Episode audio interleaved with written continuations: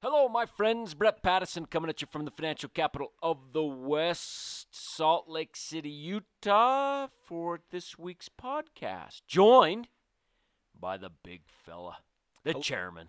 Hello, Brett. hey, Brian. Happy anniversary, Brian. Happy anniversary. Happy anniversary. It is one year Tuesday from the market bottom of 2020 That's right. when the Fed stepped in and did all sorts of stuff. I was going to try to summarize it. And in my mind, I'm like, there's too much to summarize. Yeah. Did all sorts of stuff. We survived yet another year of crazy markets. And it's been good. It's been a good year. And that's what I want to talk about. A year ago, in fact, we had Jed on a podcast with myself, and we talked about enduring. And Jed's actually going to be a guest here pretty quick to recap what we talked about.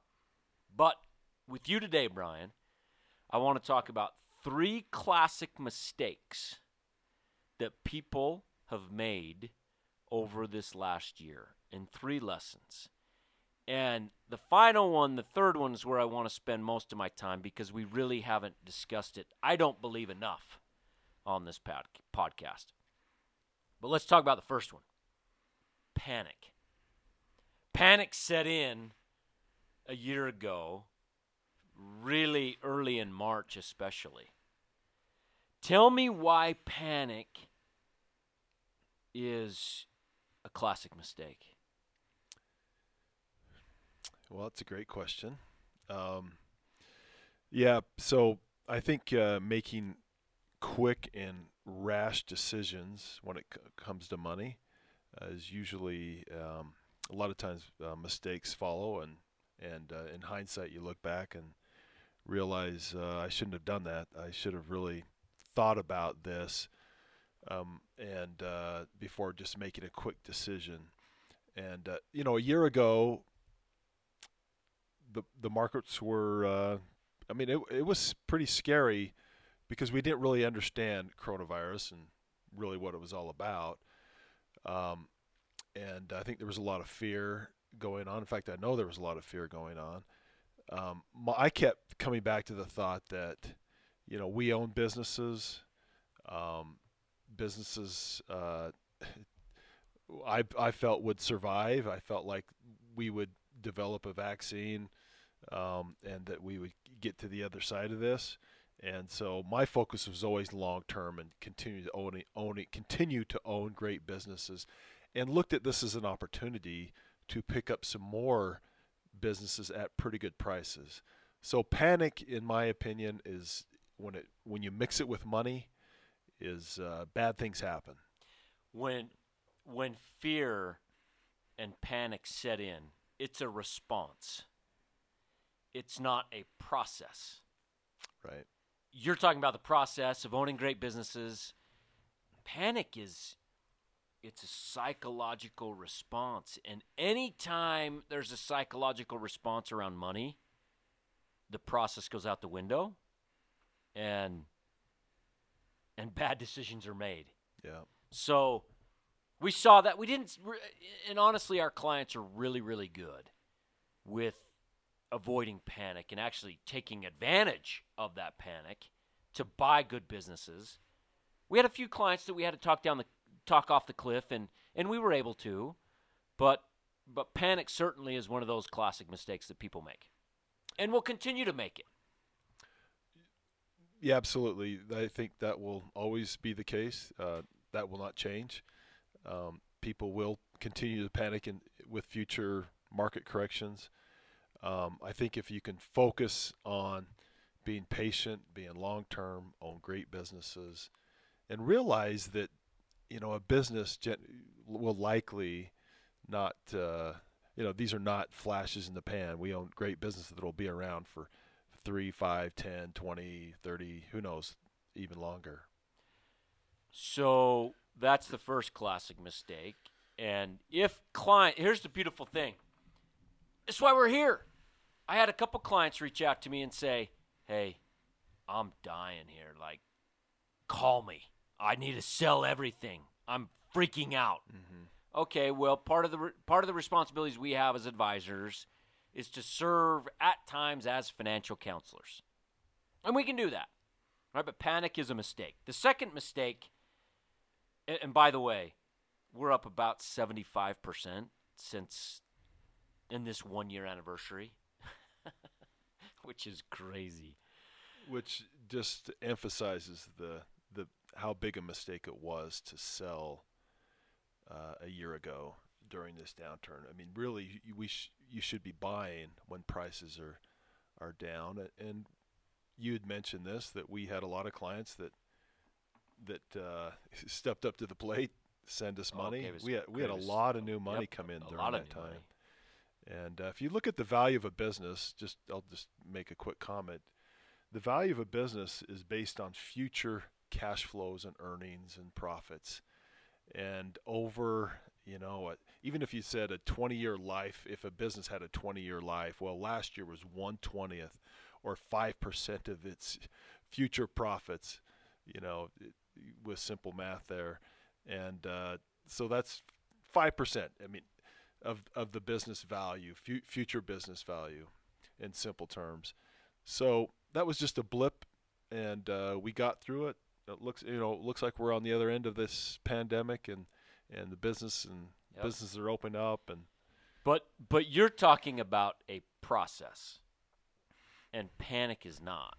Panic is a response, exactly. and responses to market conditions that are not part of the process can destroy your your wealth and your overall plan to accomplish your financial goals. Which leads us to the second great mistake that I know, and I'm not naming names here. I know a couple clients who I love, by the way. Love them. Will continue to do everything I can to help them, but they they got nervous around politics and specifically the election to where listen, we're we have to do what clients say. And if clients say I have to sell, we try to talk them out of it because we got to we have to ad- adhere to our process, but if they want to sell, it's their money. So, a few a few clients did sell before the election. Why is that a mistake?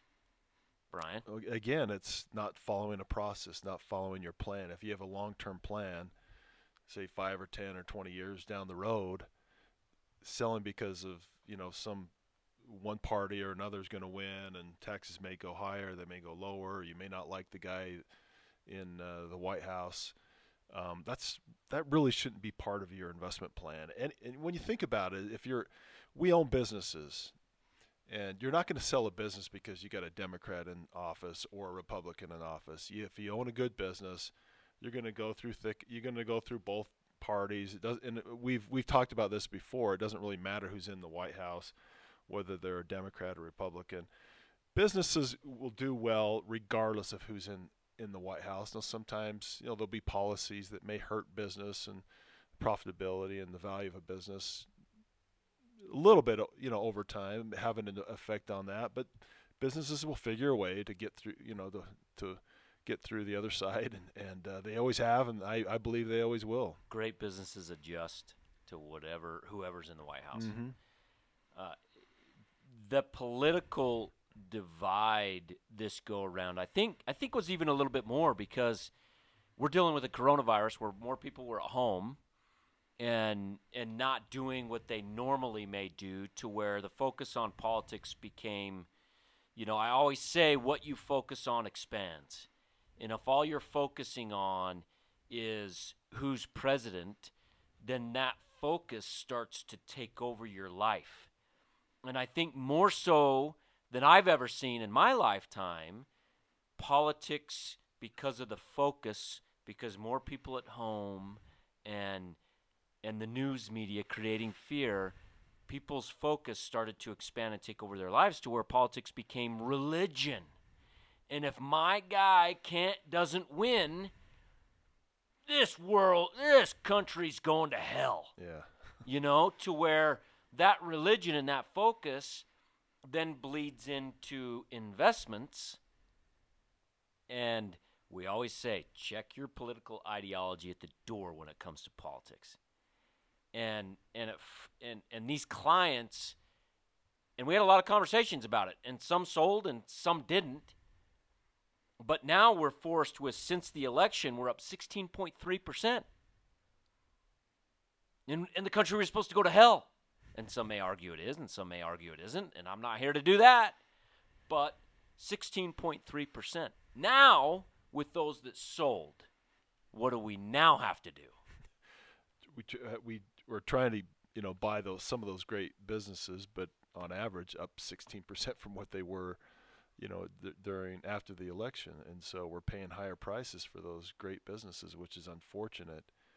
And if you own a great business, and you're going to own over the next uh, if you're going to be an owner of businesses over the next 5 10 20 years what what happens what happened in november is really um, really has a will have a relatively small effect on your on your wealth long term and that's why it's real it's just noise is what it is um, as an investor as a business person it's uh, it's a lot of noise. I'm not saying it doesn't have you know some impact on your investments and your bottom line. It does, but um, you're still going to have a good result regardless of who who ends up in the White House.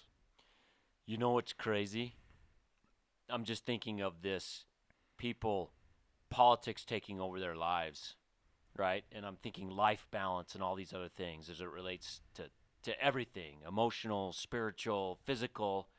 And the thought just came to me. I saw some research, and this is kind of off topic, but this is some advice to our listeners. I saw some research, Brian. This is totally off topic. Okay. The average weight gain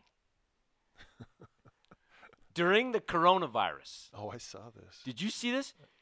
For Americans was 29 pounds. I saw that. Yeah. That's, So people sitting at home just staring at Twitter, what's that ugly orange guy going to say hmm. or whatever it is. Find some life balance. Take off the 29 pounds and go for a run and don't let politics become your religion.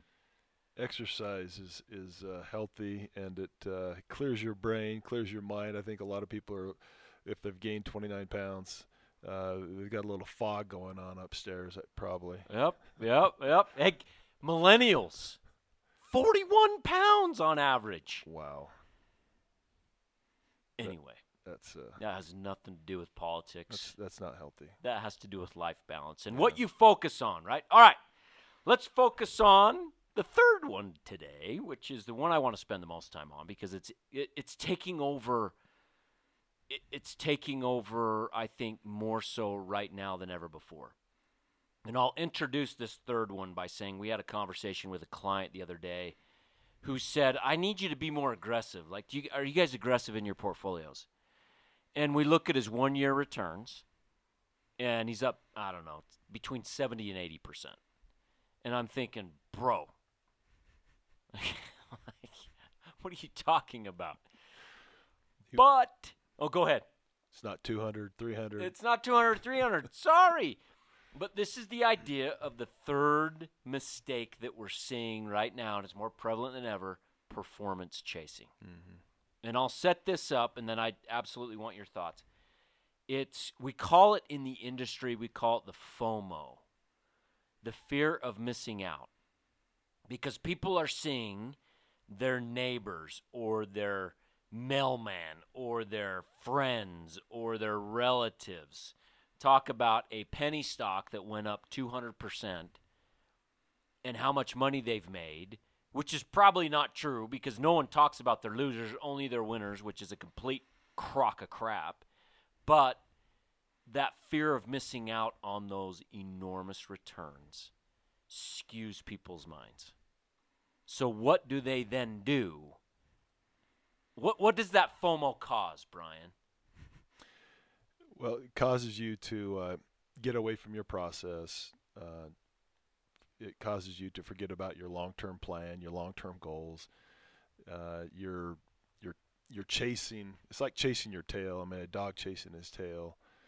And That's a good That's a good vision right there. The dog chases. My little dog Luna likes to chase her tail occasionally, Mhm. and we laugh at him. Her. But where does it get her? It gets her nowhere.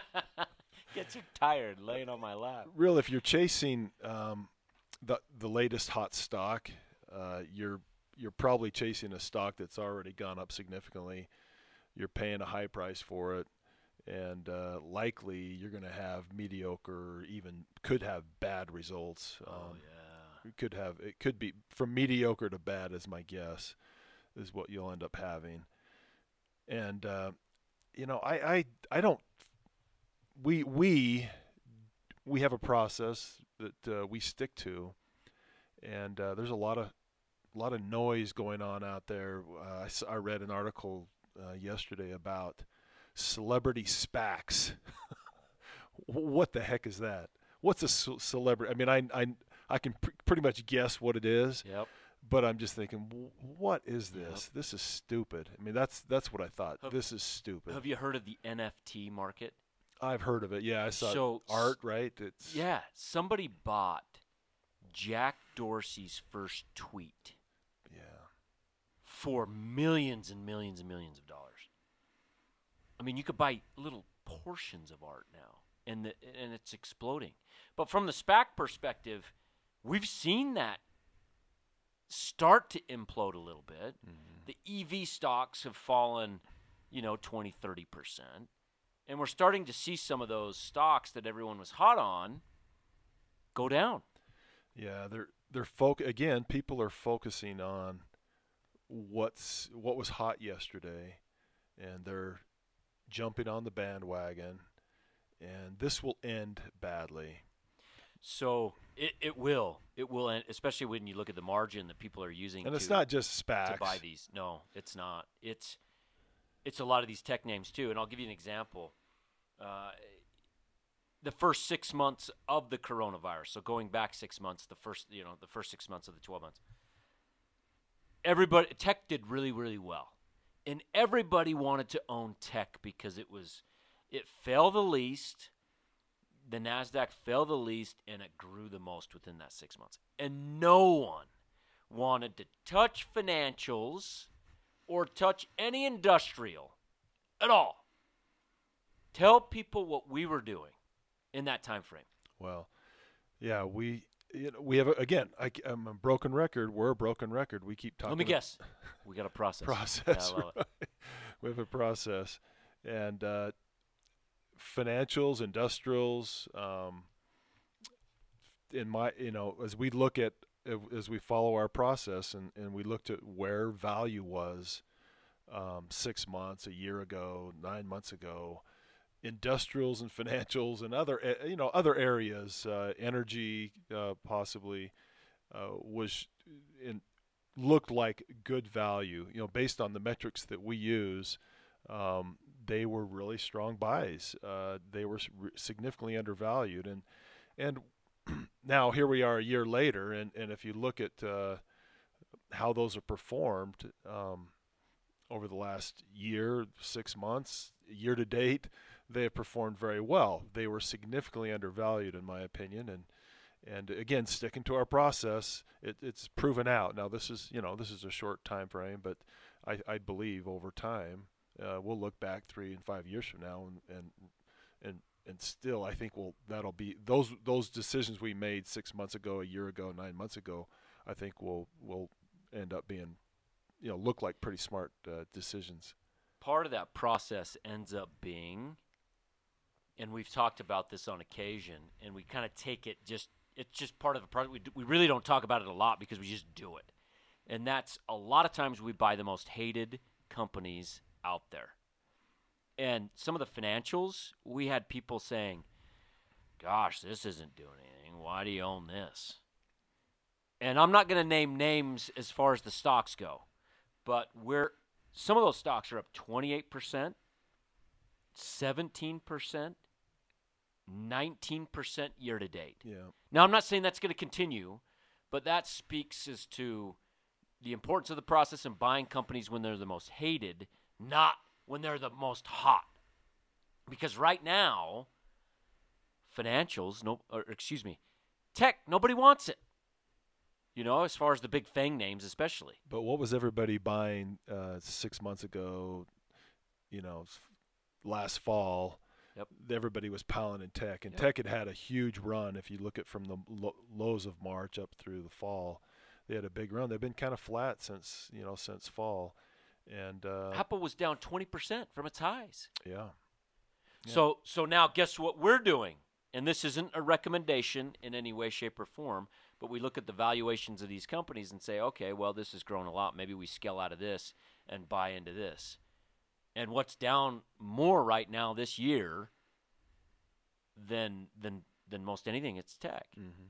And it's the most hated right now.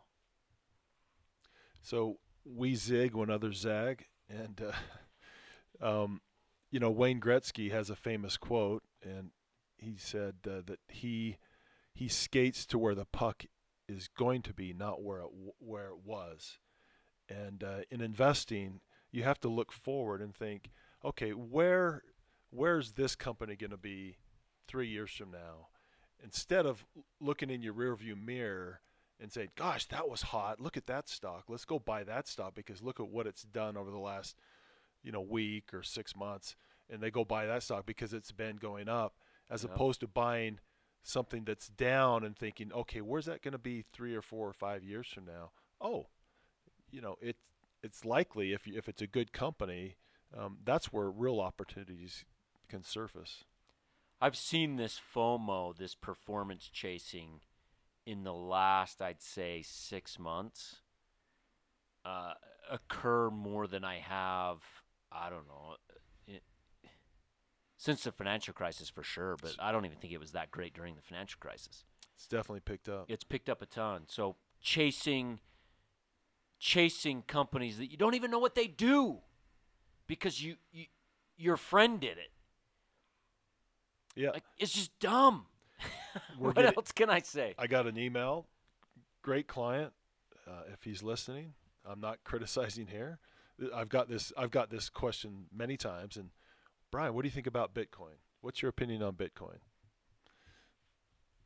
I- You know, I, I tell him, well, you know, in, in our process and when how we value a business and how the process we go through, um, Bitcoin is doesn't really fall into our process, and so, you know, we're not investors in Bitcoin um, because it, it I just can't apply the metrics that we use to to buy a business. But it's my point is, it's a hot item. You Yeah. know, Bitcoin's hot. Oh, yeah. SPACs are hot. GameStop. You know, people are jumping into GameStop, which it just doesn't make any sense. You know, the valuation uh, on a GameStop right now, it's it's kind of you know, but people are buying it. Why? Because it went up yesterday or went up you know the last few months. I heard something interesting, and then we'll wrap up on SPACs.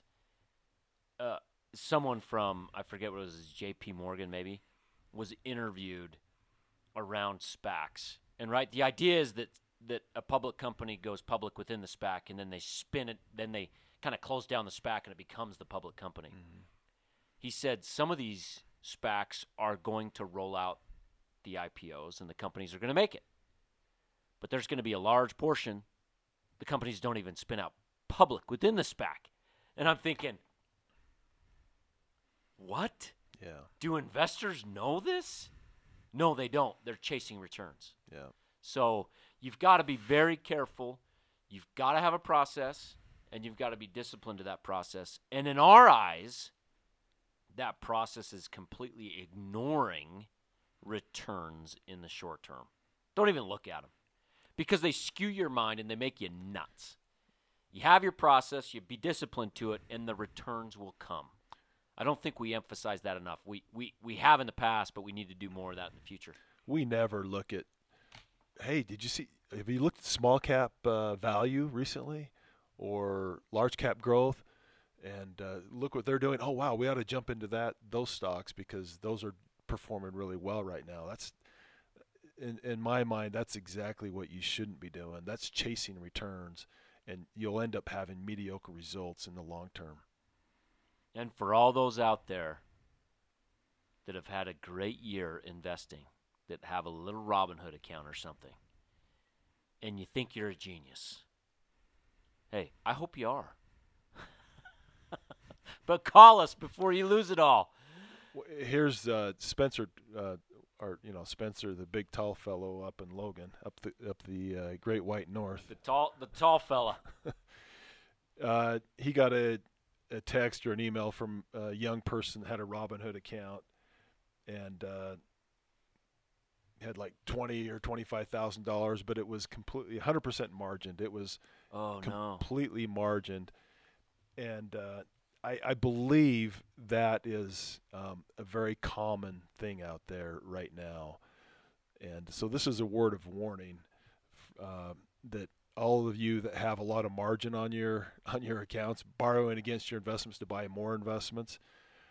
Um, this is a this could turn end up. In fact, I believe it will end up uh, bad for those people if with a lot of margin. Margin is a sure way to destroy your financial future. Especially buying stocks that you don't know what they do. Right. Stocks at a high price. There's a time to utilize margin, and that's when the market's down 37%. And then you get rid of the margin, right? And even then, it's risky. Yeah. and and hard and there should be conversations with us around it to ensure it's done properly and it doesn't destroy your financial future but right now that could be the next cause that could be the fourth mistake and could be the next cause of the next correction that we have Watch out for margin. Yep. Uh, debt and margin it will wipe you out financially. And uh, right now, there's a lot of people with margin. In fact, we saw an article recently that uh, margin it's all-time highs right now. And anybody has a lot of margin on their account, borrowing against their account to buy more stocks, um, it, it can wipe you out completely. You will have a, z- a zero balance. I've seen that firsthand, uh, where people have, have done that, and uh, they just end up losing all their capital. that makes it that, uh, that makes me sick to think about especially if they're invested in in some of the assets that we're talking about that Even are- good investments, are, are dumb even Yeah. good investments can. For example, if you would would have went into last March with a high margin balance on your account, you could have got wiped out Mhm. before things started to turn around. Even if you owned great companies, Yep. you could have been wiped out. Yeah, yep, So margin absolutely. is very dangerous. yep let's call that the fourth mistake Yeah, that's maybe more hidden than people talk about. Yeah. But that's th- those those are really the three, and call it four mistakes. And I'm going to add a f- um, a fifth one, which is hey, if you're in the 29 pound range, hey, it's all good.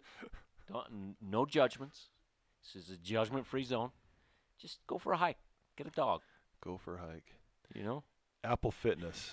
that's that's my new thing. Apple Fitness. It's pretty good. Uh, all right, my friends. Thanks for listening today. We hope you enjoyed it and learned something. It's all about the process, being disciplined to that process, and not chasing returns. The returns will come if you're disciplined to the process. And with that, until next time, thanks.